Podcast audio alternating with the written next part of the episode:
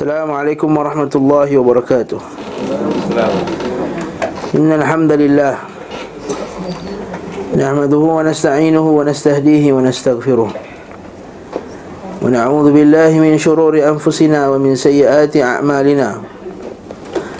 May yahdihillahu fala mudilla lahu wa may yudlil fala hadiya lahu. Wa ashhadu an la ilaha illallah wahdahu la syarika lahu wa ashhadu anna Muhammadan 'abduhu wa rasuluh. Amma ba'du fa inna asdaqal hadits kitabullah. وخير الهدي هدي محمد صلى الله عليه وسلم وشر الأمور محدثاتها وكل محدثة بدعة وكل بدعة ضلالة وكل ضلالة في النار. Sebenarnya kalam ialah kalam Allah dan sebaik-baik petunjuk ialah petunjuk Nabi Muhammad sallallahu alaihi wasallam. Dan seburuk-buruk perkara ialah perkara yang diada-adakan dalam agama. Setiap yang diada-adakan itu adalah bid'ah. Setiap bid'ah itu adalah sesat dan setiap sesat tempat dalam neraka. Tuan-tuan dan puan rahmatullah, hari ini kita akan masuk bab hijratul Nabi sallallahu alaihi wasallam. Hijratul Nabi sallallahu alaihi wasallam. Sebelum kita masuk ke dalam perbincangan berkenaan dengan hijrah dalam kitab kita, maka perlu kita takrifkan apakah maksud hijrah. Hijrah dalam bahasa Arab maksudnya at-tark, meninggalkan. Hijrah dari segi bahasa adalah meninggalkan. Dalam hadis Nabi sallallahu alaihi wasallam, "Waja'al muslim man salima al-muslimuna min lisanihi wa yadihi." Islam itu ialah orang Islam lain aman daripada tangan dan mulutnya. Wal muhajir man hajara ma nahallahu anhu. Dan orang yang berhijrah itu adalah orang yang meninggalkan apa yang Allah Taala larangkan padanya. Jadi perkataan hijrah dari segi bahasa maksudnya meninggalkan. Dalam kata apa tadi, al-muhajir, dan orang yang berhijrah itu ialah man hajara ma nahallahu an. Orang yang meninggalkan apa yang Allah Ta'ala telah larang. Dari segi syarak, iaitu meninggalkan apa yang Allah Ta'ala telah larang. Jadi dari segi syarak, hijrah itu dua. Satu, hijrah yang berbentuk perpindahan dari negeri khauf ke negeri al-amn. Dari segi syarak, takrifan pertama hijrah adalah berpindah dari negeri khauf, negeri yang ketakutan. Takut apa ini? Takut untuk mengamalkan Islam. Bukan takut GST, takut ni bukan. Takut mengamalkan Islam. Dan kalau kita pergi negara tersebut, kita tak boleh amalkan Islam betul-betul. Tak boleh solat, tak boleh solatul Jumaat, tak boleh berhijab dengan hijab yang betul, tak boleh menyembelih binatang, tak boleh menzahirkan syiar-syiar Islam. Maka kita berpindah dari negara tersebut. Al-intiqalu min daril khawfi ila daril amni. Berpindah daripada negara yang aman ke negeri yang takut, ke negeri yang aman. Yang kedua, al-hijratu min daril kufri. Yang pertama tadi contohnya macam berpindah daripada Mekah ke Habsyah. Dan sahabat-sahabat kita bincang sebelum ni, negeri yang ketakutan, takut sebab bahaya, nyawa terancam. Lalu berpindahlah daripada Mekah pergi ke Habsyah. Yang kedua, berpindah al-hijratu min daril kufri ila daril iman. Ini berpindah dari negara kafir ke negara iman.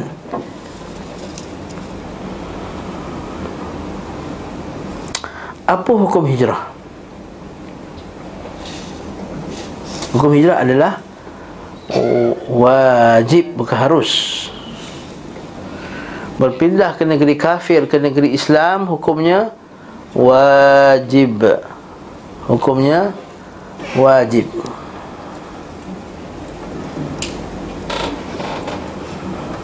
Dia kata apa? La tanqati'ut taubah. Dia kata hatta dia kata la tanqati'ul hijrah hatta tanqati'ut taubah. Wa la tanqati'ut taubatu hatta tatlu'a syamsu min maghribiha. Nabi kata tidak akan terputus, berhenti hukum hijrah selagi tidak berhentinya peluang untuk bertaubat. Dan peluang untuk bertaubat tidak akan berhenti selagi mana matahari tak terbit daripada barat. Ini dalil bahawa hijrah dari negara kafir ke negara Islam hukumnya sampai hari kiamat. Tidak seperti apa yang difahami oleh sebahagian orang yang mengatakan bahawa la hijrata ba'dal fathi. Dia kata berdasarkan hadis Nabi. Betul, Nabi sebut dalam hadis yang sahih, Nabi kata la hijrata ba'dal fathi. Nabi kata tidak ada lagi hijrah selepas pembukaan kota Mekah. Ada hadis Nabi sebut macam tu. Tapi hadis itu merujuk kepada tidak perlu lagi orang Mekah pergi ke Madinah, sebab masa tu Mekah telah menjadi negeri Islam. Faham tak? Jadi betul bila Nabi dah sampai Mekah, Nabi dah buka kota Mekah, Nabi kata la hijrata ba'dal fath. Tidak ada lagi hijrah lepas pembukaan kota Mekah. Bahkan Allah Subhanahu wa ta'ala mencela pula orang yang tidak berhijrah dalam surah An-Nisa. Innal ladzi tawaffahumul malaikatu zalimi anfusihim qalu fima kuntum qalu kunna mustad'afina fil ard qalu alam takun ardullahi wasi'ah fatuhajiru fiha. Dan orang-orang yang malaikat mewafatkannya, malaikat matikan, cabut nyawa mereka dalam keadaan mereka menzalimi diri mereka, mereka buat dosa. Lalu dikatakan kepada mereka qalu fima kuntum, apa hal kau orang ni? Apa terjadi pada kamu? Fima kuntum, kenapa tak nak pergi hijrah? Kenapa tak nak hijrah dari negara kafir ke negeri Islam? Dia kata qalu kunna mustad'afina fil ard, kami ni lemah, tak nak hijrah, tak boleh hijrah. Kata Allah Ta'ala qalu alam takun ardullahi wasi'atan fatuhajiru fiha. Bukankah bumi Allah Ta'ala ini wasi'ah, luas? Fatuhajiru fiha, lalu kamu berhijrah ke negeri Islam.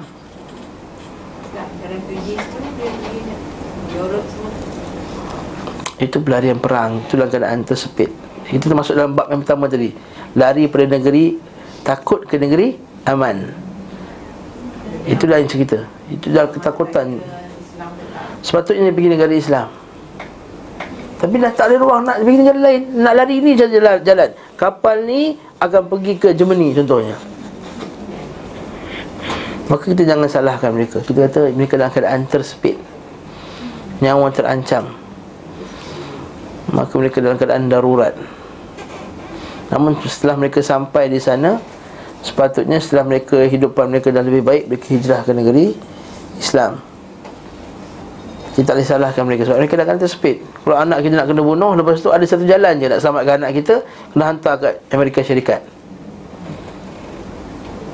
Maka ini termasuk yang pertama tadi, darul amn ila darul khair, darul khauf ila darul amn. Hijrah dari negeri takut ke negeri aman. Kan Nabi sallallahu alaihi wasallam perintahkan sahabat pergi hijrah ke Habsyah, negeri kafir Habsyah, untuk keamanan, untuk keselamatan. Apabila hijrah ke negeri kafir, ke negeri Islam, maka hukumnya wajib. Maka kata hijrah idza kan taqtasu bil intiqal ila Madinah.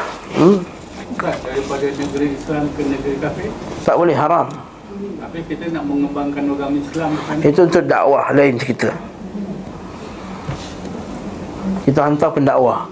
Kita memang macam orang Melayu banyak di Australia, di New Zealand, hidup tak macam orang modern, orang Australia. Nah, negeri Islam. Tapi negeri kafir, hukum undang-undang Islam tak dijalankan. Arak diminum berleluasa, zina berleluasa. Macam anak Melayu belajar duduk kat negara kafir. Lihat, tujuan konon nak dakwah, anak kita yang didakwahkan ke pemikiran mereka. Nampak? Yalah, kalau kita hantar betul-betul untuk dakwah, kita hantar pendakwah betul. Ini yang kita hantar pula yang jahil. Yang duduk kat sana pula jahil, ramainya jahil. Minta maaf saya sebut, saya bukan nak ngutuk, tapi ini hakikat. Belajar Ustaz? Ha? Belajar. Belajar itu berkenaan dengan kalau dia belajar ilmu yang dia boleh tuntut, tak boleh tuntut melainkan ilmu tersebut melainkan di negara kafir. Okey. Okey, tanya Ustaz Ali. Okey. Tanya Ustaz Ali, Ustaz Ali jawab soalan ni. Saya bagi hukum tu tuan-tuan nak berdebat dengan Ustaz Ali. Okey. Ha.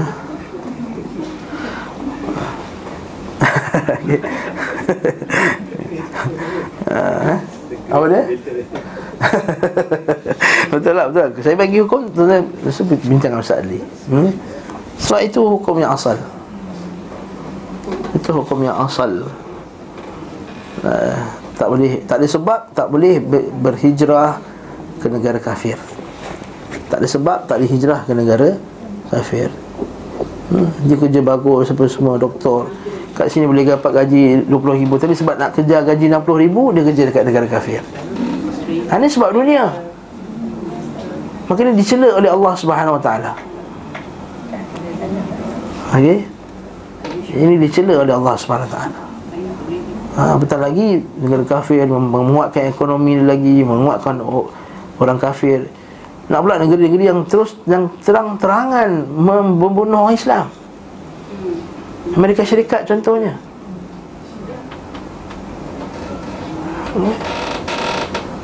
Contoh jelas bunuh Islam. Negeri India contohnya, terang-terangan menyatakan permusuhan kepada orang Islam. Okey. Allah musta'an.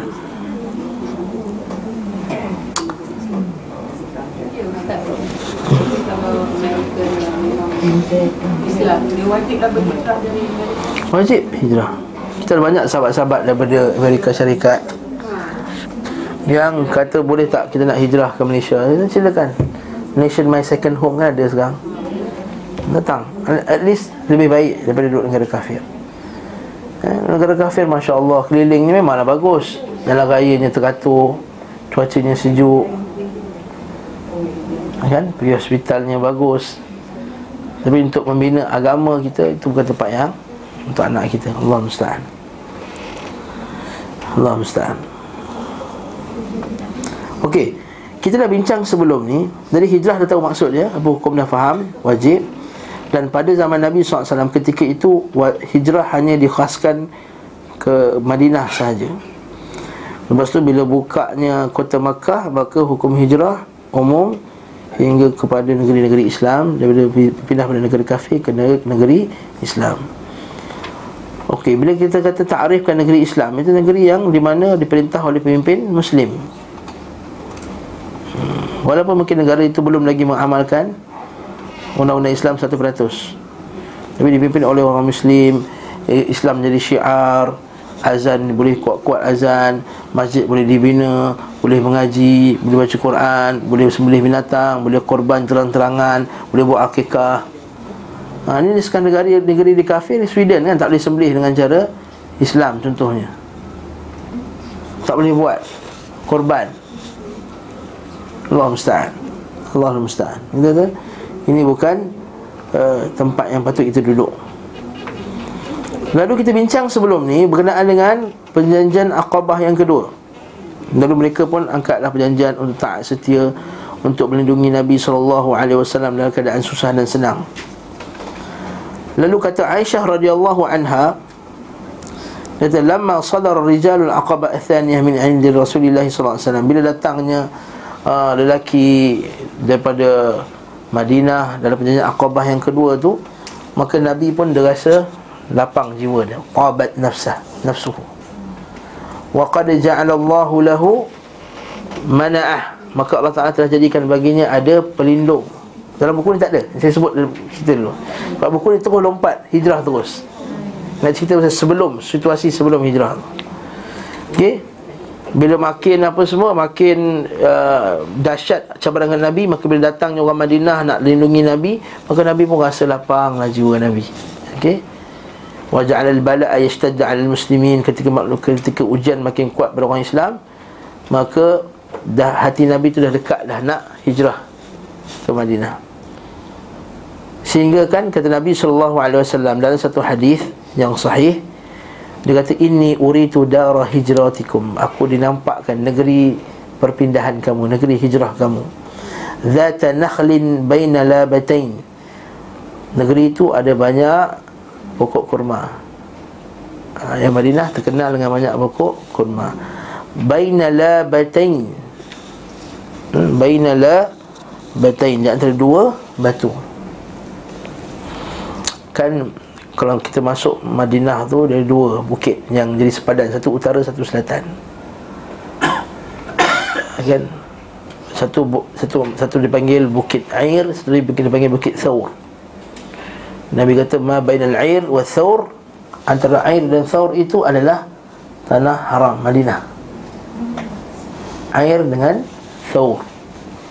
Air dengan Thawr. Itu maksudnya bainal labatain, antara dua batu tadi, dua batu hitam tadi. Kemudian Nabi pun thumma makatha ayyaman thumma kharaja ila ashabihi masruran qad ukhbirtu.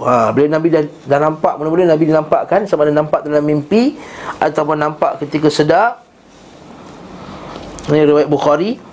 Kemudian 2-3 hari lepas tu Nabi pun kata qad ukhbirtu bidari hijratikum wa hiya Yathrib, maka aku telah diberitahu tentang negeri hijrah kamu, maka dia adalah Yathrib. Yathrib Madinah lah. Jadi kata Yathrib maksudnya demam, sakit-sakit, la tasribina lakum al-yawm. Nanti lepas tu Nabi SAW bila sampai ke Yathrib, Nabi tukar nama kan, Nabi tukar Madinah. Faman arada al-khuruja falyakhruj ilaiha, Nabi kata siapa yang nak keluar, maka keluarlah. Wal yakhruj ilaiha, keluar. Juga dalam riwayat Bukhari dan Muslim daripada Abi Musa al-Ash'ari, kata Nabi SAW, ra'aitu fil manam, aku nampak dalam mimpi aku, anni uhajiru min makkata ila ardin biha nakhlun, aku nampak dalam mimpi aku ni berhijrah daripada Mekah ke negeri yang zata nakhlun. Sorry, aku nak tutup. Data biha ardin biha nakhlun. Fadhahaba wahali.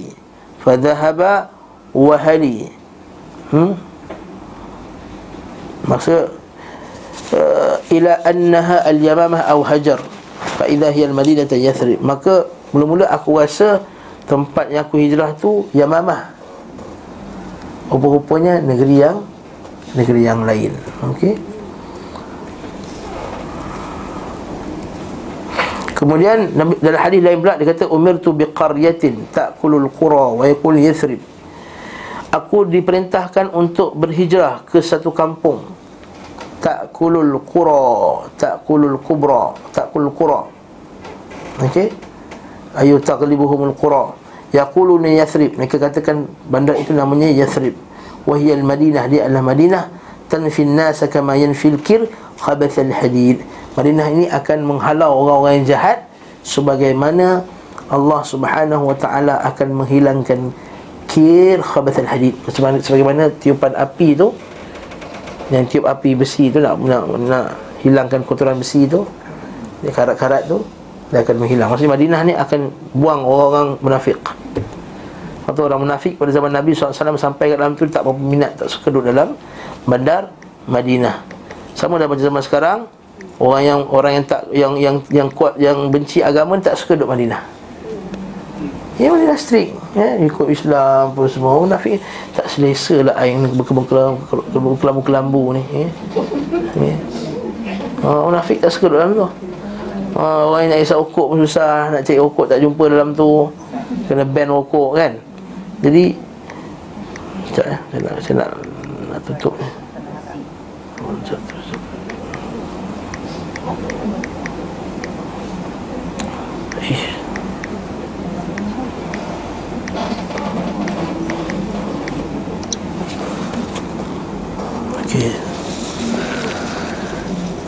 Waktu Madinah ni banyak kelebihan, eh? Nanti kita akan bincang lah sekejap lagi insya-Allah pada habis tajuk ni. Nabi kata al-Madinatu khairun lana, khairun lakum law kuntum ta'lamun, khairun lahum law kanu ya'lamun. Madinah tu lebih baik bagi mereka kalau mereka mengetahuinya. Ni kes pasal ada setengah orang nak keluar dari Madinah. Nabi kata kenapa nak keluar? Dia kata tak suka Madinah, susahlah hidup dalam ni. Maka Nabi kata Minyak lebih baik bagi kamu sekiranya kamu mengetahuinya. Bahkan Nabi sebut hadis yang sahih, barang siapa yang bersabar di atas kesusahan duduk Madinah ini, maka layak mendapat syafaatku di hari kelak. Sebab tu Nabi, iaitu Umar Al-Khattab, dia kata apa? Ya Allah, matikanlah aku di Madinah dan mati syahid. Dia dapat dua sekali, mati syahid dan mati di Madinah. Tu kalau kita pergi sana, pergi haji, kita minta lah mati kat sana. Orang kita takut mati sana kan, tak? Siapa yang mati kita nak bakit, tak kisahlah mati pada mana pun, tanam bakit ke, tanam kat mana ke, janji kat Madinah. Okey. Mati di bakit ada keistimewaan. Barang siapa ditanam di bakit, maka dapat syafaat. Bagi orang yang layak dapat syafaat lah. Bagi orang yang layak dapat syafaat. Jadi kita doa lah, semoga Allah Ta'ala matikan kita di Madinah. Bukan maksudnya doa minta mati ya. Bila kita doa macam ni, orang kata, ustaz mana boleh doa minta mati kan, dia benci. Kita bukan doa minta mati, kita kata minta matikan di Madinah. Bukan doa minta mati. Ya Allah, matikanlah aku di Madinah. Dan juga jangan pula bila pergi umrah minggu depan, ya Allah matikanlah aku, matikanlah. Jangan. Bukan macam tu. Okay? Madinah, hadis tu sebut Madinah. Makkah ada kelebihannya, tapi hadis berkenaan mati di Madinah ada dalil. Kalau mati di Makkah tak ada dalil. Tak ada dalil kata. Semua kelebihannya kalau mati kat Makkah tiap haji tu disemayangkan di beribu-ribu atau ribu orang di tempat yang bagus kan. Tapi di Madinah ni ada spesifik dalil yang jelas untuk mati di Madinah. Okay, mari kita bacalah. Okay, kemudian Rasulullah pun mengizinkan kaum muslimin. Nabi berkata, Inna Allah Azza wa Jalla qad ja'alakum ikhwanan wa daru ta'manuna biha wa kharaju ala salam. Maka Nabi SAW pun perintahkanlah orang ramai untuk berhijrah ke Madinah. Kaum muslimin meresponnya dengan segera melakukannya. Tercatat yang pertama kali keluar menuju Madinah adalah Abu Salamah bin Abdul Asad bersama isterinya Ummu Salamah. Namun malang bagi Ummu Salamah, ia sempat ditawan dan dipisahkan dari suaminya. Kejadian penahanan ini terus berlangsung hingga 1 tahun. Begitu juga ia dihalang bertemu anaknya bernama Salamah. 1 tahun kemudian ia berhasil keluar bersama dengan anaknya Salamah ke Madinah dengan ditemani oleh Uthman bin Abi Talha. Tuan-tuan boleh google sendiri cerita ni. Kisah yang sangat menarik berkenaan dengan bagaimana Ummu Salamah ni, kesian dia. Setahun dia merana, terpisah sebab hijrah ni. Selanjutnya kaum muslimin keluar secara beransur-ansur sehingga tidak tinggal di Mekah dari kaum muslimin kecuali Rasulullah SAW, Abu Bakar dan Ali. Keduanya masih tinggal di Mekah atas perintah Nabi SAW. Di samping itu ada juga beberapa kaum muslimin yang ditahan oleh kaum musyrikin secara paksa. Rasulullah SAW telah menyiapkan perbekalannya dan menunggu kapan diperintahkan untuk keluar, bila untuk diperintahkan keluar. Okay. Antara yang awal-awal sekali yang hijrah, kalau kita tengok dalam kitab ni, dia kata antara Mus'ab bin Umair, Ibnu Ummi Maktum, Sa'ad. Kemudian datang Umar Al-Khattab fil 20. Umar Al-Khattab datang dengan 20 orang sekali. Umar Al-Khattab je datang, tak menyuruh. Okay. Yang lain semua datang datang semua dari keadaan menyuruh. Lepas tu dalam kitab ni sebut apakah kesusahan-kesusahan yang dilalui oleh para sahabat radhiyallahu ta'ala anhu. Antaranya Ummu Salamah tadi kita sebutkan. Okay. Ummu Salamah ni suami dia mati pada perang Uhud dan dia berkahwin dengan Nabi SAW lepas perang Uhud tu. Dia ialah orang yang pertama sekali hijrah ke Madinah. Wa awwalu imra'atin hajarat ila Madinah. Dikeluarkan oleh Imam Tirmizi dalam sanadnya dengan sahih daripada Mujahid, kan Ummu Salamah radhiyallahu taala anha awwala dha'inatin qadimat al-Madinah muhajirah. Dia adalah perempuan yang pertama sekali yang keluar. Kalau kita dengar kisah dia kata kisah dia dalam Ibnu Ishaq disebut. Lama ajma'a Abu Salamah al-khuruj ila al-Madinah rahala ila ba'irih. Bila Abu Salamah suami ni kumpulkan semua barang-barang nak pergi hijrah. Okey, thumma hamalani alaih. Dia pun dah angkat dah isteri dia naik yang unta tu. Dia kata apa? Wa hamala ma'i ibni Salamah. Dan naik pula Salamah bin Abi Salamah lah, anak dia. Thumma kharaja bi yaqudu bi ba'iruhu. Dia tariklah unta dia. Falamma ra'adhu rijalun bani al-Mughirah bin Abdullah bin Umar bin Makhzum. Datanglah puak-puak musyrikin. Faqalu hadhihi nafsuka ghalabatna 'alayha. Ara'aita sahibataka hadhihi alama natruku tasiru biha fil bilad? Qalat fanaza'u khitam. Dia pun tak puas hati. Dia kata ini hadhihi nafsuka ghalabatna 'alayha. Ini jiwa kamu ghalabtana 'alayha. Kau telah mengalahkan kami ke atasnya. Ara'aita sahibataka hadhihi. Disebabkan itu kamu tinggal. Dia kata tinggalkan isteri kau. Dia kata wa naza'u khitam al-ba'ir. Dia tarik dah tali unta tersebut. Fa akhaduni minhu. Maka dia pun tariklah Ummu Salamah. Qala wa ghadiba 'inda dhalika banu Abdul Asad rahtun Abi Salamah. Maka puak Bani Salamah semua marah. Kan dia kan puak Bani Salamah kan. Okey. Wa qala wallah la natruku ibna la natruku ibnana indaha idh naza'tumuha min sahibina. Qala fatajadhabu ibni Salamah bainahum. Maka dia puak dia kata kami takkan benarkan budak ni ikut kamu pergi hijrah. Dia punya kabilah dia lah. Kabilah dia tak suka lah. Maksudnya nak murtad macam sekarang lah. Bila orang tu masuk Islam, anak tu dia nak tarik. Jangan. Kau nak jadi sesat seorang, kau sesat seorang. Anak jangan. Anak kami tarik. Hatta khala'u yadahu wantalaqa biha Abdul Asad. Akhirnya habis cerita lah. Panjang cerita dia. Bukan sini makam nak kita ceritakan. Okey. Kisah Amir bin Rabi'ah juga, kisah yang sama juga. Maksudnya sahabat-sahabat ni bila nak hijrah bukan senang. Itu point dia.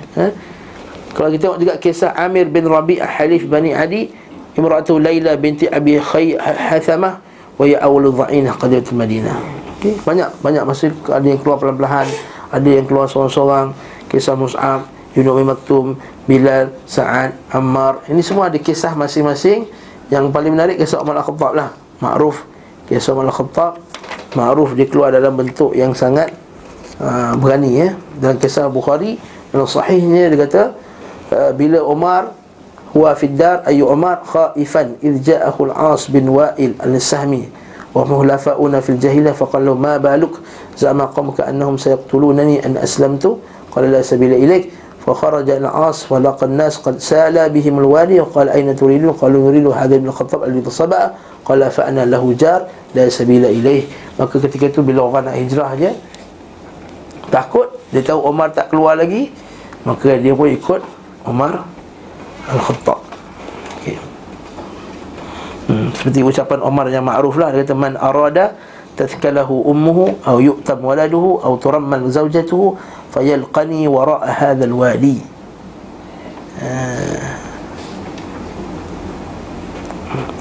Tapi sebagian ulama dia kata kisah ni tak sahih. Dia kata kisah yang Umar kata siapa yang nak mak dia menangis, anak dia jadi yatim dan isteri dia jadi apa? Janda. Maka jom kita bertemu dekat pintu.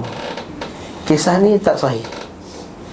Dia kata bersalahan, kata Syekh ni, bersalahan dengan kisah yang sebenarnya. Dia kata sebenarnya kisah yang sebenarnya Umar juga keluar diam-diam.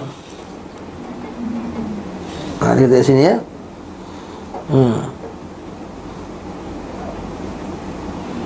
Okey. Sebab Umar kata qala at-ta'attu. Dia kata lamma aradna al-hijrah ilmana ana wa Ayyash bin Abi Rabi'ah wa Hisham bin As bin Wa'il Sahmi min adati bani Ighfar faqasaraf wa qulna ayna lam yusbih indana faqad hubisa falyamdi sahibah qala fa asbahtu ana wa Ayyash bin Rabi'ah inda tanadub wa hubisa anna Hisham wa futina faftan.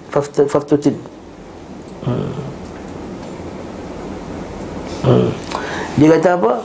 Rupanya Umar Al-Khattab pun sebenarnya keluar tu subuh diam-diam. Dia keluar diam-diam waktu subuh. Ini dalil bahawa Umar, kisah yang kata Umar kata siapa nak jumpa aku, jom kita berlawan apa semua, kisah tu tak sahih. Sebab kata Syekh ni, dia kata sebab Umar Khattab seorang-seorang mana mampu nak lawan ramai-ramai. Dia kata hal anna Umar ragma quwwatihi wa shiddatihi la yastati'u wahdahu an yuqatil kull Quraish. Walaupun dia kuat, walaupun dia hebat, tak mampu nak lawan semua orang Quraisy. Okey.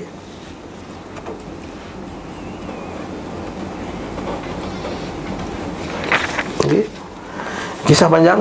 Kat sini kita teruskan pada buku kita. Maka kat sini kaum Quraisy pun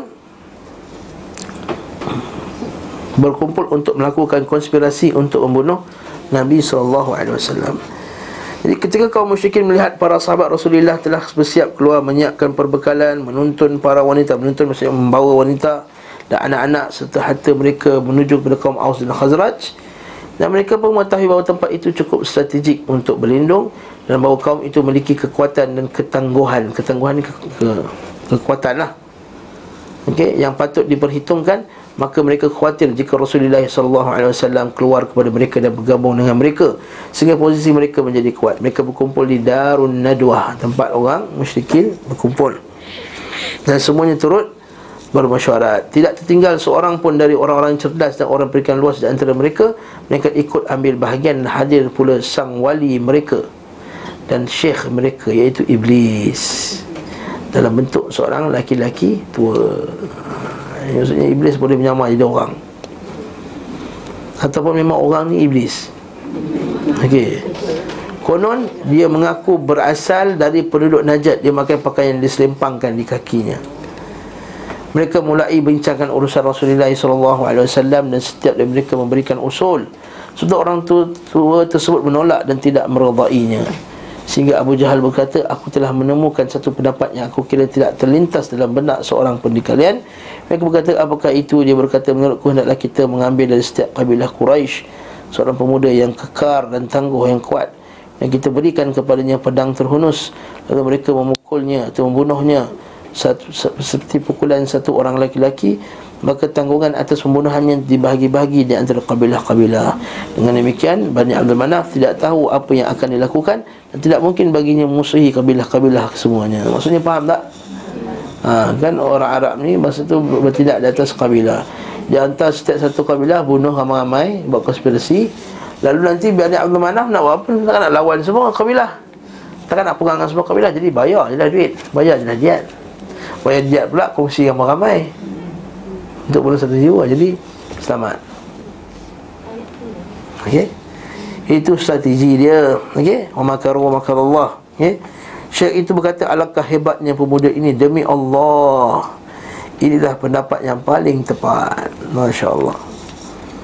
Dia berkata, mereka pun bersepakat di atas kesepakatan itu dan berkumpul kembali untuk melaksanakannya. Lalu Jibril datang mewahyu dari sisi Rabbnya Tabaraka wa Ta'ala, mengkhabarkan hal itu dan memerintahkan beliau sallallahu alaihi wasallam agar tidak tidur di tempatnya pada malam tersebut.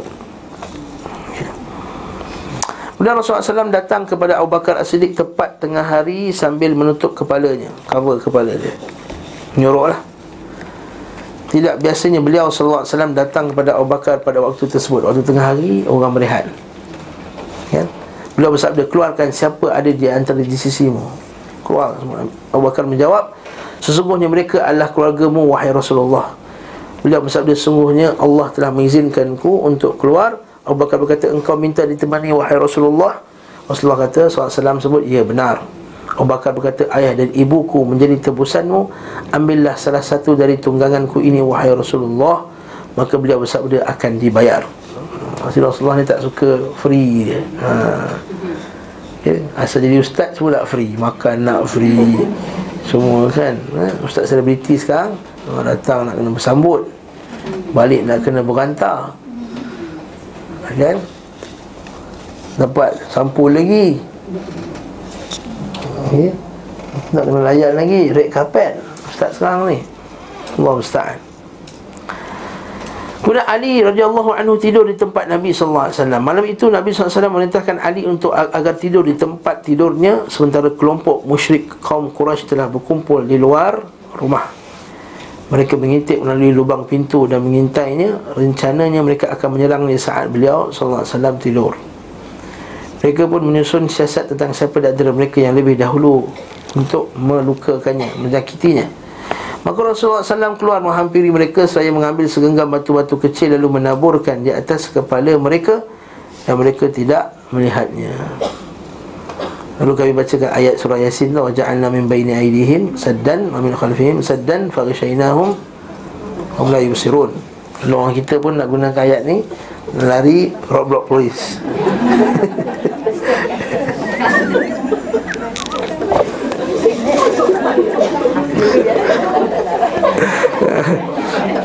Zaman-zaman sekolah nakal tu, nak keluar panjat asrama, ada warden, wa ja'alna min baini aydihim saddan wa min khalfihim saddan.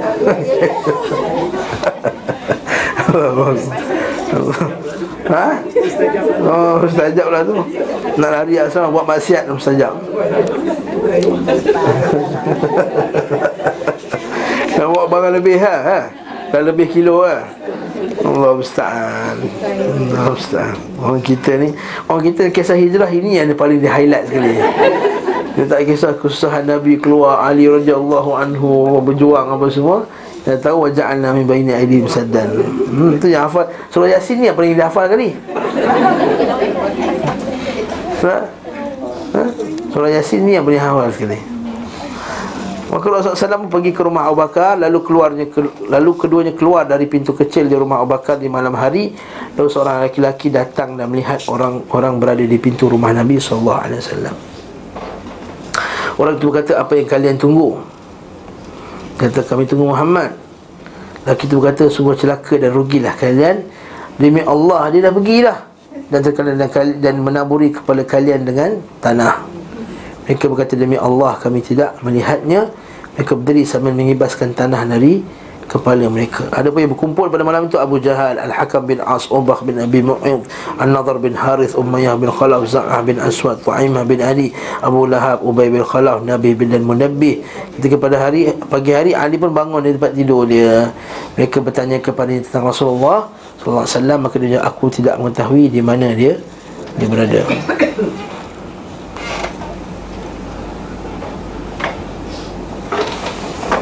Bawah tu ada kisah detail Kita boleh baca lah kisah bawah tu. Maka Rasulullah SAW dan Abu Bakar pergi ke Gua Thawr dan memasukinya, lalu labah-labah membuat sarang di pintu gua. Maka Nabi pergi Gua Thawr. Gua Thawr dia dah lari sikit jalan lah. Kalau kita tengok Mekah macam ni, Gua Thawr ni bawah sikit. Jadi dia ke belakang, reverse, supaya tak Gua Thawr. Kita dah tengok kan masa umrah kan, 4 jam nak naik tu. Nak panjat tu 2 jam naik, 2 jam turun. Gua Hira 45 minit panjat. Badan macam saya lah, 45 minit. Okey, 45 minit naik, 45 minit turun. Gua Thawr sebahagian kata 2 jam naik, 2 jam turun. Dia kata 4 jam nak naik. Allahu'alam. Nabi SAW menyuruh dalam gua tersebut. Setelah 3 hari, kaum Quraisy mengerahkan segala usaha untuk mencarinya dan meminta bantuan seorang yang mahir mencari jejak, mengesan jejak, sehingga akhirnya mereka sampai ke pintu gua dan berada di atasnya. Gua kan dia macam ni, gua Thawr tu bukan macam gua Nia macam tu. Dia macam ada batu, kita kena masuk turun bawah macam tu. Jadi orang tu berjalan, kalau dia tengok bawah boleh nampak lah. Tapi Alhamdulillah Allah SWT tidak takdirkan mereka nampak. Nak pula dekat luar-luar tu ada pula sarang labah-labah. Dia kata kalau sarang labah-labah ni okey lagi, maka tak ada siapa lah yang masuk. Okey. Naam. Sebelum keduanya pun telah menyewa Abdullah bin Uraiqid. Telah menyewa, maksud telah membayar upah kepada Abdullah bin Uraiqid Al-Laythi, seorang bukan Islam, sebagai apa? Sebagai penunjuk jalan, kharrit, jalan yang susah. Jalan mereka lalu jalan yang tak biasa. Ini dalil boleh upah orang kafir bekerja untuk kita. Yang tak boleh ambil orang kafir jadi pegawai-pegawai tinggi yang penting-penting seperti setiausaha, seperti Menteri Pertahanan, seperti Menteri Keselamatan Dalam Negeri. Ini tak boleh bagi kepada orang kafir. Bahkan dalam kitab Iqtida' Siratal Mustaqim, Umar Al-Khattab marah kepada Amr bin Al-As sebab ambil setiausaha di kalangan ahli kitab. Umar Al-Khattab tulis surat kepada Umar Abdul Al-As, kata, kenapa kau ambil ni ahli kitab? Abdul Al-As kata, tulisan-tulisan dia, agama-agama dia. Maksudnya tugas aku bagi dia tak ada kena-kena dengan agama. Orang kata, Nabi kata Umar Al-Khattab, aku tak akan muliakan orang yang telah dihinakan oleh Allah Subhanahu wa ta'ala. Maka jangan bagi dia jawatan-jawatan yang bahaya, yang penting. Negara kafir pun tak bagi orang Islam. Singapura ada letak menteri tentera dia. Kan bila orang tanya dalam parlimen, kenapa tak ada orang Islam sebagai menteri pertahanan? Dengar jawapan dia apa? Kata, kita tak boleh nak please setiap kaum. Namanya tak boleh please setiap kaum. Maksudnya kaum dia pun tak suka orang Islam jadi menteri pertahanan. Keluar langsung khabar, tenterangan. Nampak? Menunjukkan bahawa mereka ada walak dan barak tu ada. Orang Islam ni tak ada walak dan barak. Bengong orang Islam ni, kat Malaysia ni. Oh, tak boleh, kita bagi semua, kita biar adil. Bagilah jawatan-jawatan yang bahaya-bahaya ni kat mereka.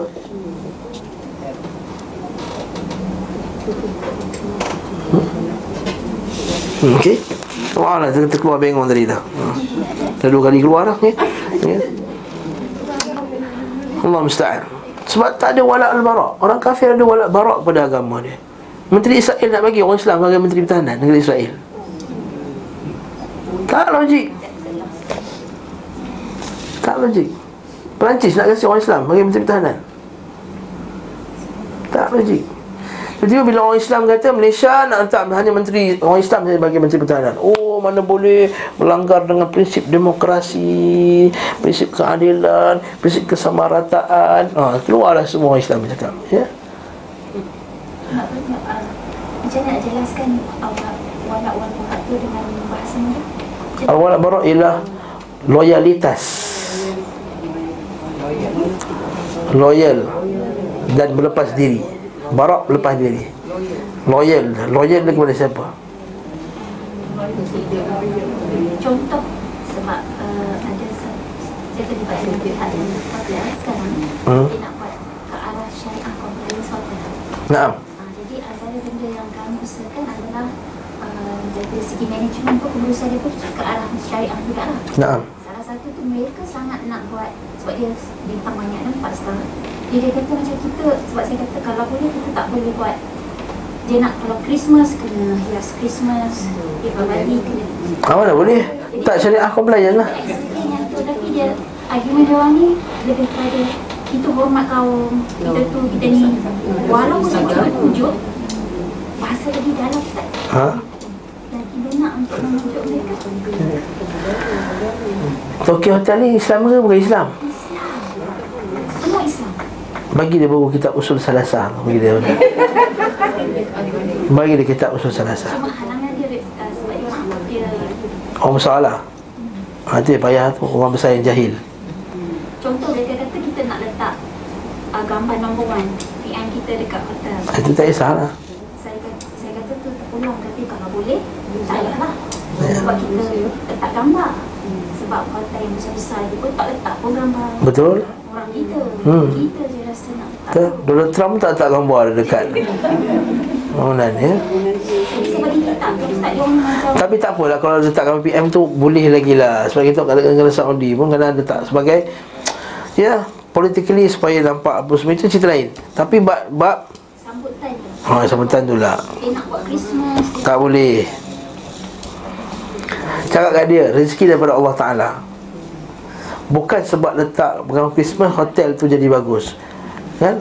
Hotel tu kalau pengurusan dia bagus, makan dia sedap, servis dia bagus, orang pergi walaupun tak ada apa benda-benda ni semua. Betul tak? Cakap kat dia, tuan pergi objektif lah sikit, dia kata, okay? Ingat Allah Ta'ala akan kayakan. Itu dia kata, ini patah balik pada iman tu. Kita kena bagi kitab usul salasah tadi tu. Ini patah balik kepada iman ni kepada Allah SWT. Wa in khiftum 'ailatan fasawfa yughnikumullahu min fadlihi insya. Kata Allah SWT, bila Allah Ta'ala halau orang kafir daripada keluar dari Mekah, maka sebahagian daripada orang Mekah rasa risaulah nanti kita punya customer hilang. Betul tak? Kan kalau orang kafir semua keluar daripada Mekah, customer kurang lah. Kalau customer kurang, dia punya prospek dia kurang. Kan orang yang nak beli tu kurang. Allah Ta'ala kata Al-Quran, فَإِنْ خِفْتُمْ عَيْلَةً, kalau kamu takut miskin, فَسَوْفَ يُغْنِيكُمُ اللَّهُ مِنْ فَضْلِهِ إِنْ شَاءَ. Allah Ta'ala akan kayakan kau. Dan Alhamdulillah, Mekah yang tak ada kafir, seorang pun tak ada kafir, negeri yang paling kaya juga. Alhamdulillah Rabbil Alamin. Sebab apa? Sebab kita ni takut benda yang tak apa yang di tangan Allah Subhanahu Wa Ta'ala. Kekayaan ni di tangan Allah. Kita patuh perintah Allah. Allah Ta'ala katakan lam yukhzikallahu abada. Ingat masa Nabi sallallahu alaihi wasallam baru turun daripada Hira.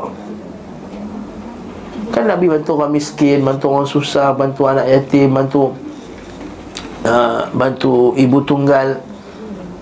Bila turun apa kata dia kata, takkan Allah lam yukhzikallahu abada. Allah Ta'ala takkan mempersiakan engkau wahai Muhammad. Kalau kita ikut perintah Allah Subhanahu Wa Ta'ala, Allah Ta'ala takkan hina kita.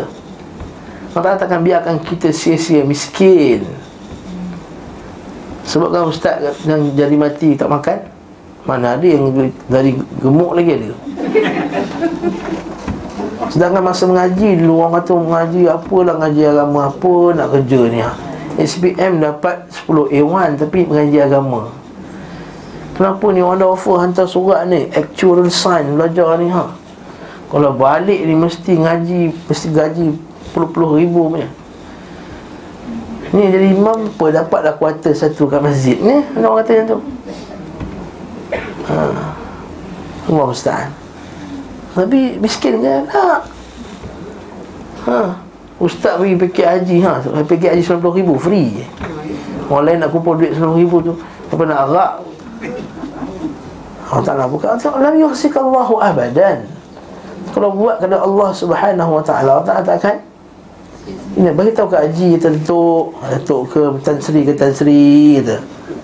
Ingat rezeki daripada Allah Ta'ala, patuh perintah Allah, Allah Ta'ala akan bagi. Jangan langgar perintah Allah. Bahkan langgar perintah Allah itu punca kemiskinan. Punca Allah Ta'ala tarik rezeki adalah kerana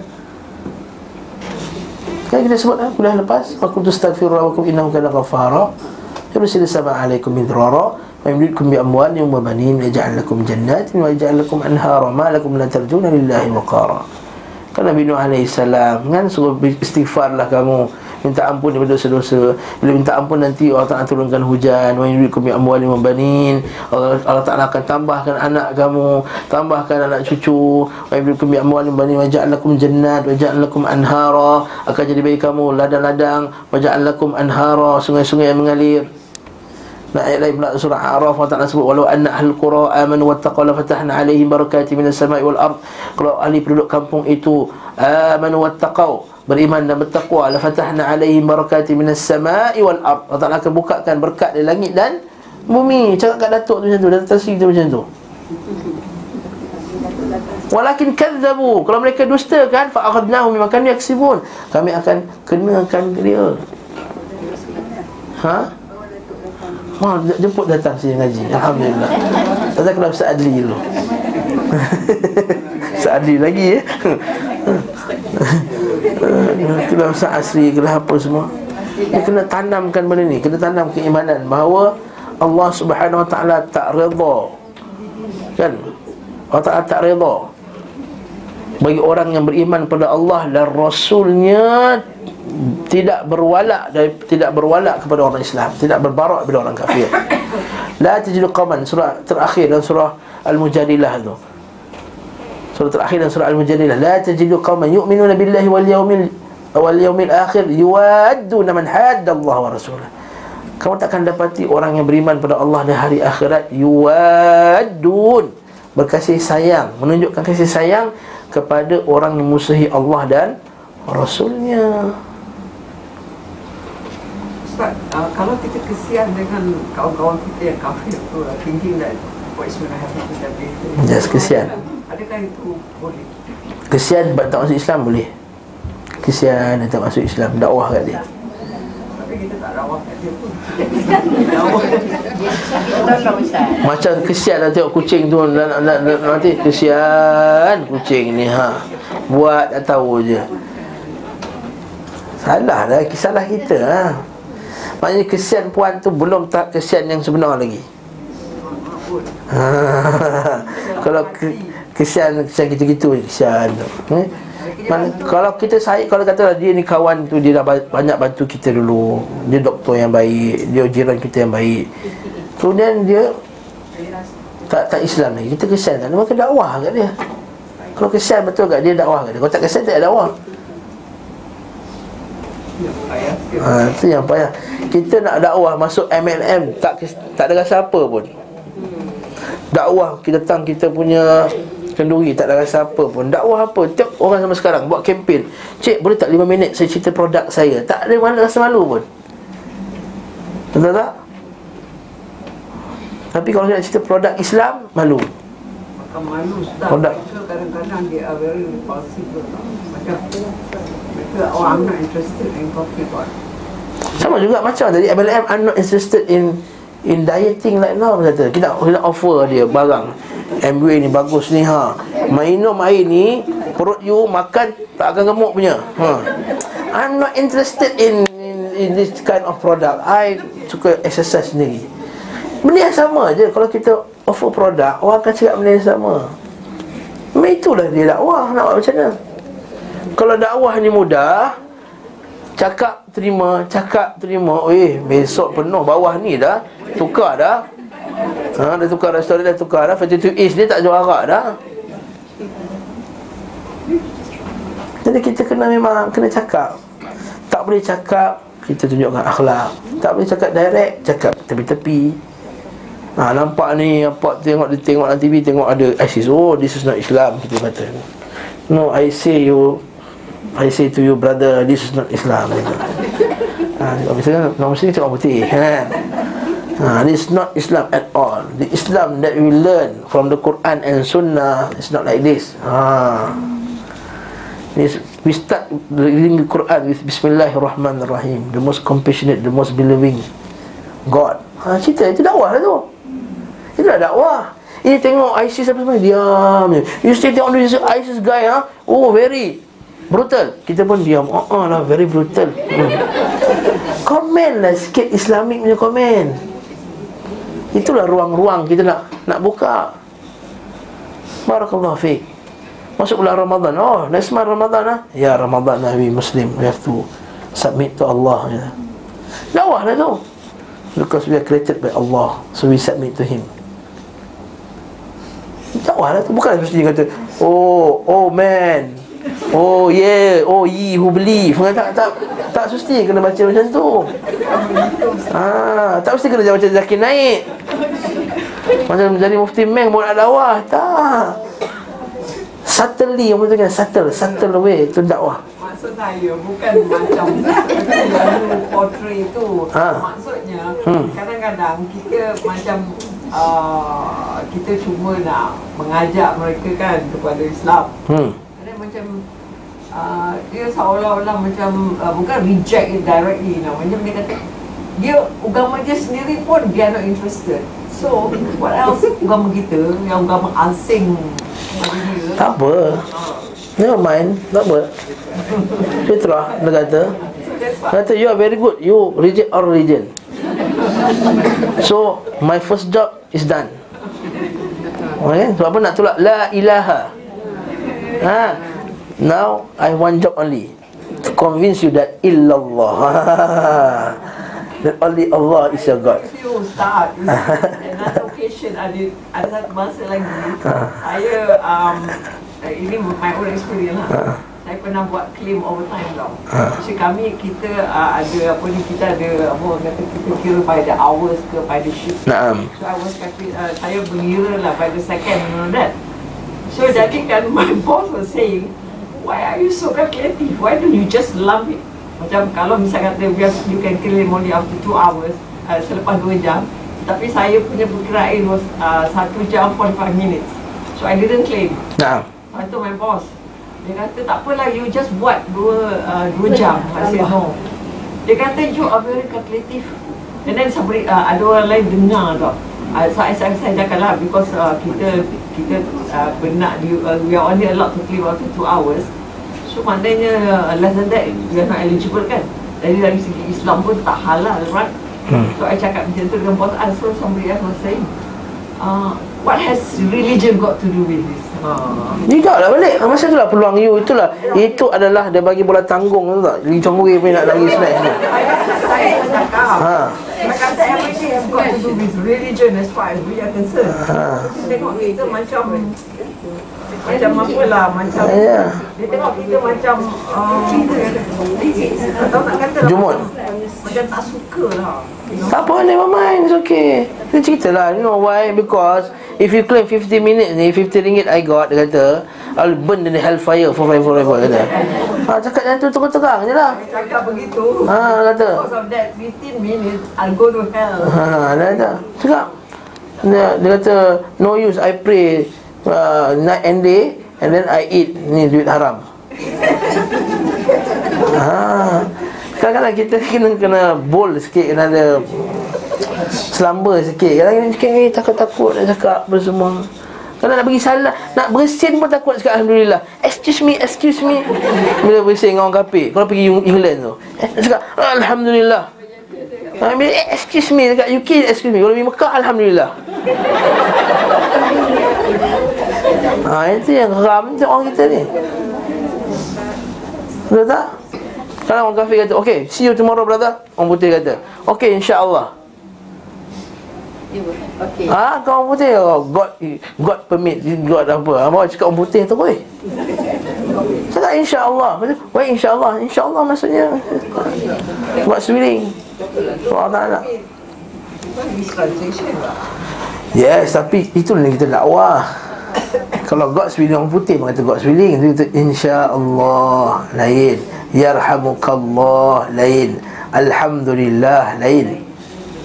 Kadang itu terminologi.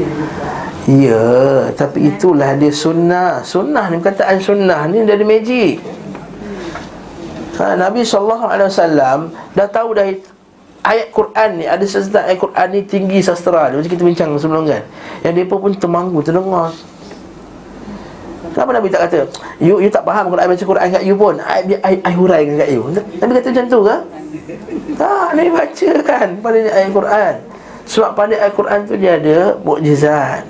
Pada sunnah Nabi tu ada mukjizat. Pada bacaan Quran tu ada mukjizat. Pada takbir kita Allahu Akbar, Subhanallah, Alhamdulillah, Allahu Akbar, itu ada dia punya. Kalau macam tu semayang senang lah. Allah Maha Gede, Allah Maha Godang Negeri Sembilan. Gede Jawa, Godang Negeri Sembilan.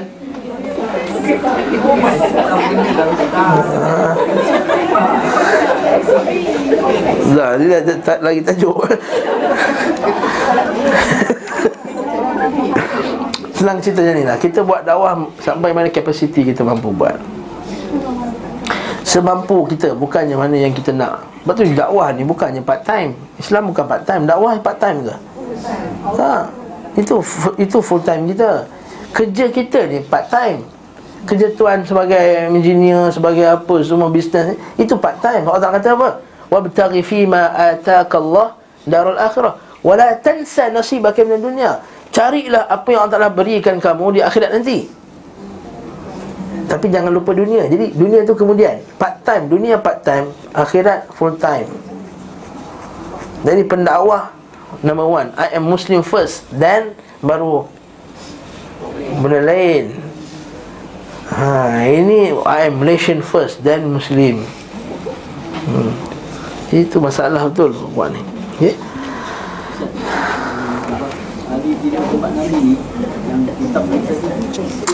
Okey. Bab Ali tu dekat katil Nabi ni, memang sebahagian sarjana mempertikaikan ni. mempertikaikan berkenaan dengan kisah Ali tidur dekat katil tersebut. Namun sebahagian para ulama, dia ambil pendekatan lebih open dalam masalah sirah. Dia tak begitu strict dalam masalah sirah seperti mana strict dalam masalah hadis. Apatah lagi kalau kisah itu dah istafadatil qissah, kisah itu telah tersebar di kalangan sejarawan, di kalangan ulama Islam yang awal, bahawa benda tersebut memang ada dalam kitab-kitab sirah, maka mereka tak menolaknya 100%. Mereka tak menolaknya 100%. Dan dia bukannya isu. Ada seorang kata, oh tak, ini kisah ni berkaitan dengan syiah dan syiah pula.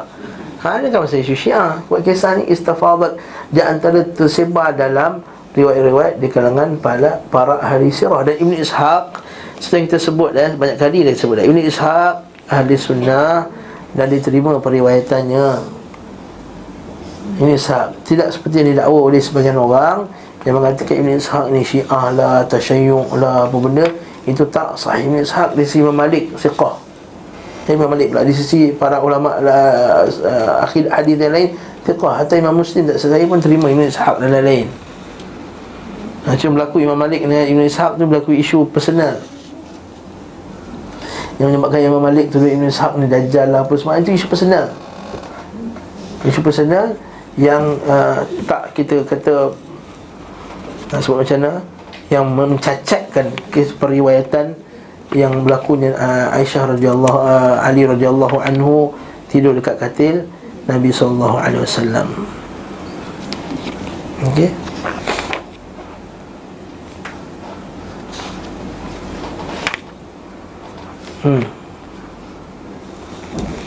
Dan Nabi pun sambunglah kisah sikit lagi. Masa Nabi nak keluar tu, dan satu pandangan Nabi SAW bila last kali nak keluar dari Mekah tu, pandangan terakhir kat Mekah, Nabi kata macam ni, wallahi innaka la khairul adillah.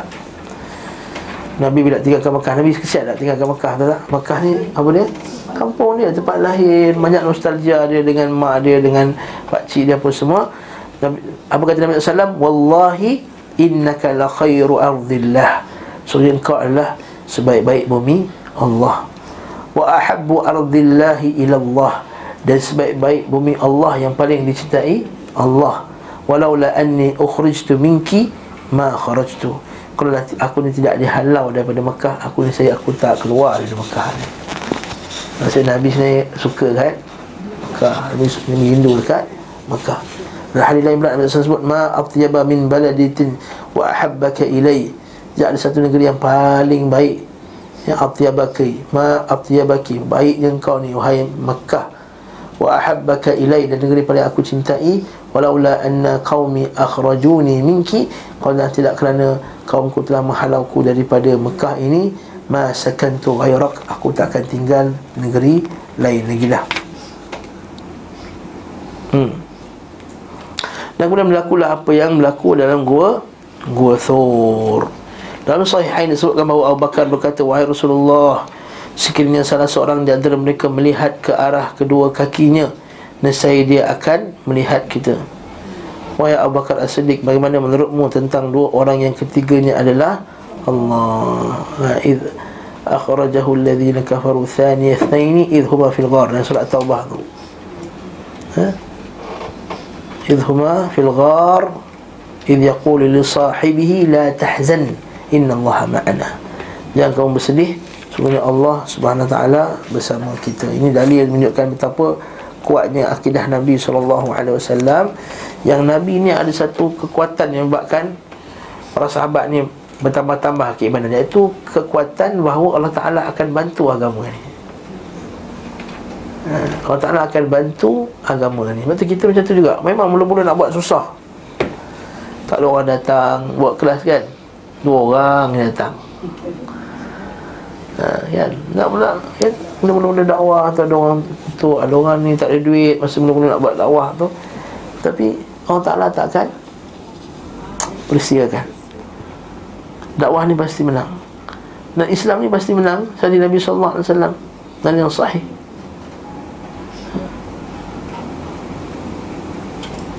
Allah Ta'ala sebut dalam surah Ghafir, Allah Ta'ala bersumpah, Allah Ta'ala kata lanansura rusulana. Allah Ta'ala kata kami akan, demi Allah kami akan. Allah kata, dia kata demi, kena ayat tu Allah musta'an, hilang ayat tu. Itu bukan alam eh?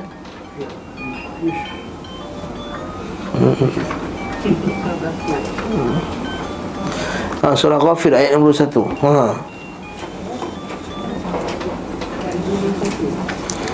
Ayat 51.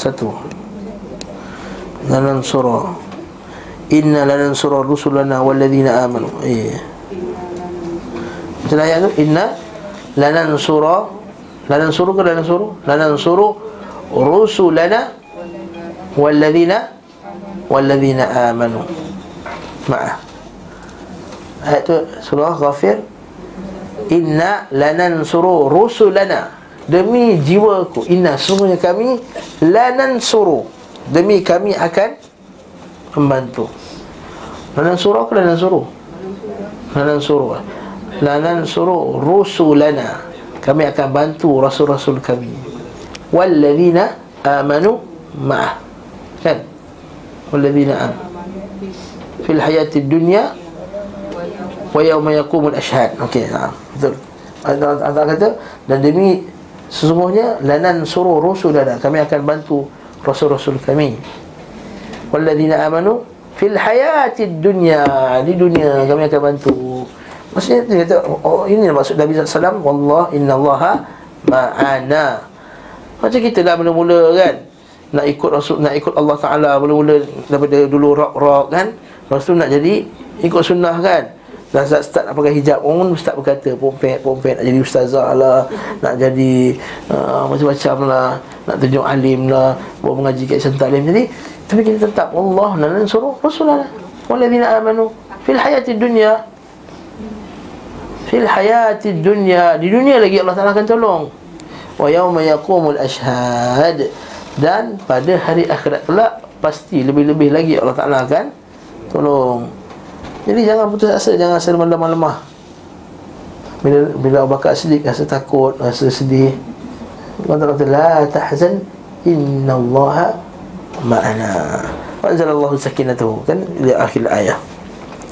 Maka Nabi sallallahu alaihi wasallam Abu Bakar memperdengarkan perbicaraan mereka di atas kepala keduanya. Akan tetapi Allah Subhanahu wa taala membutakan mereka tentang urusan keduanya. Saudara Amir bin Fuhairah mengembalakan kambing, Abu Bakar di tempat persembunyian mereka, dan mendengarkan perkembangan di Makkah kemudian. Maksudnya Amir bin Fuhairah ni jaga dekat bawah tu, jaga kambing. Pagi kan, malam dia kan balik, petang dia balik, dia dengar cerita daripada orang Makkah. Dia datang balik, dia beritahu Nabi SAW apa cerita, apa perancangan orang Makkah. Hamzah Amir bin Fuhairah ni supaya lah melaporkan informasi kepada keduanya. Maka saat menjelang fajar ia kembali mengembala bersama para pengembala yang lainnya. Aisyah berkata, kami menyiapkan perbekalan keduanya dengan sebaik-baiknya, dan menyiapkan bekal untuk keduanya dalam bejana kulit, dalam bekas kulit. Dan Asma' pun memutuskan ikatan pinggang dan mengikat bejana itu. Lalu ia memutuskan ikat pinggang lainnya dan menjadikannya penutup bagi mulut bejana berisi air. Kerana itu dia digelar sebagai Zatun Nitaqain, iaitu pemilik dua tali ikat pinggang. Maksudnya apa? Kan dulu mana tali pinggang, dia tali je. Maka ikat untuk ikat makanan, satu lagi ikat air. Setiap hari bawa lah dua ikatan tu, bawa makanan tu. Lalu digelar sebagai Zatun Nitaqain. Zatun Nitaqain, dua ikatan. Maksudnya dia tiap-tiap hari bawa makanan dan air jumpa Nabi SAW. Daripada Mekah ke Gosor ni bukan juga dekat Rasulullah. Jauh, boleh tahan kat jauh dia, per kilometer jugalah. Apa dia? 3 hari. Patah balik pergi, patah balik pergi, patah balik pergi, untuk bantu Rasulullah SAW. Tak ada pula spy-spy Quraish nampak.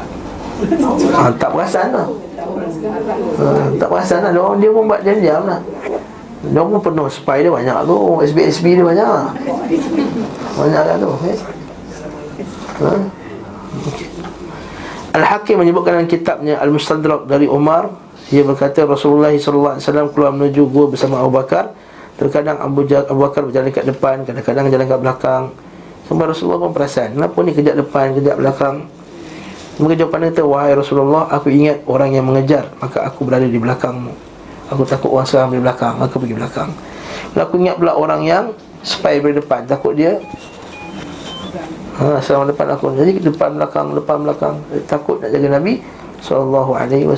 Lalu dia bersabda, wahai Abu Bakar, sekiranya terjadi sesuatu, apakah engkau ingin terjadi padamu tanpa aku? Nampak ini sahabat radhiyallahu ta'ala anhum. Beliau berkata, benar demi Rabb yang mengutusmu dengan kebenaran. Benar ya Rasulullah, aku sanggup. Apa saja yang buruk tu kena kat aku dulu sebelum kena kat engkau ya Rasulullah. Ketika mereka berada kat gua, Abu Bakar berkata, tetaplah di tempatmu ya Rasulullah, sehingga aku bersihkan gua untukmu. Dia masuk dalam. Allahu Akbar. Ia pun masuk dan bersihkannya. Namun ketika berada di atas gua, ia teringat beliau belum memeriksa satu lubang dalam gua. Maka ia berkata, tetaplah tempatmu. Maka aku pun membersihkan dulu lubang yang tertinggal. Nabi berkata, turunlah wahai Rasulullah. Maka beliau pun SAW pun turun. Okey. Kisah yang kena sengat ular tu, wallahualam, kan? Tutup kaki tu kena gigit dengan ular. Wallahu ta'ala alam bisawab. Wallahu ta'ala alam bisawab. Ada kisah tak?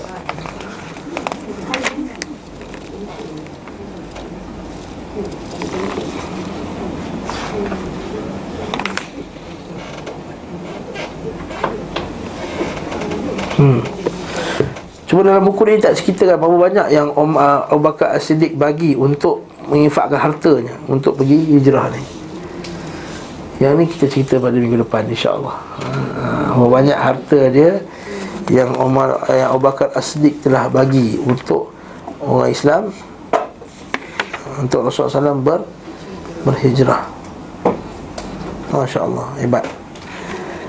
Semoga Allah SWT bantu, menjadikan kita termasuk orang yang membantu agamanya, okay? Dan menangkan Islam dengan bantuan Allah dan Rasulnya, dan bantuan Allah dan orang mukmin, dan menulis kita termasuk orang yang mengikuti sunnah Nabi SAW dan para sahabatnya radhiyallahu ta'ala anhum ajma'in. Ada soalan dulu tadi.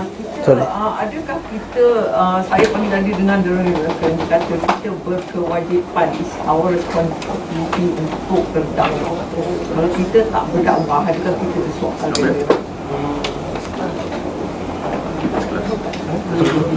ya, betul. Pada khalifah. Yes, kita Allah Ta'ala suruh sampaikan, balighu anni walau ayah. Wa hadith, balighu anni walau ayah. Sampaikan daripada ku walau satu ayat.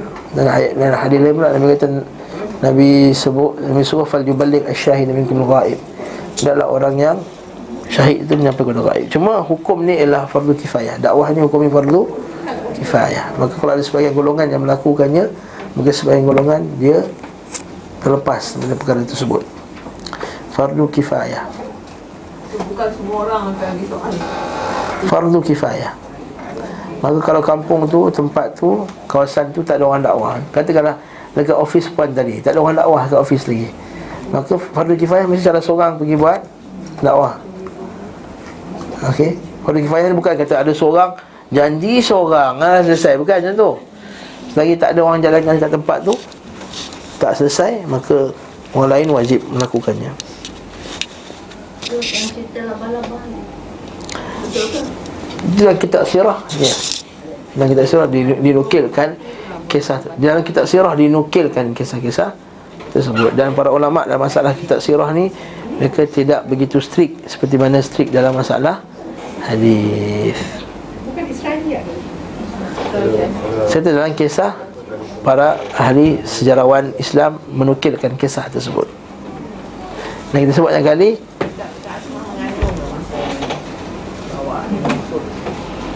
mengandung kan? Wallahu a'lam.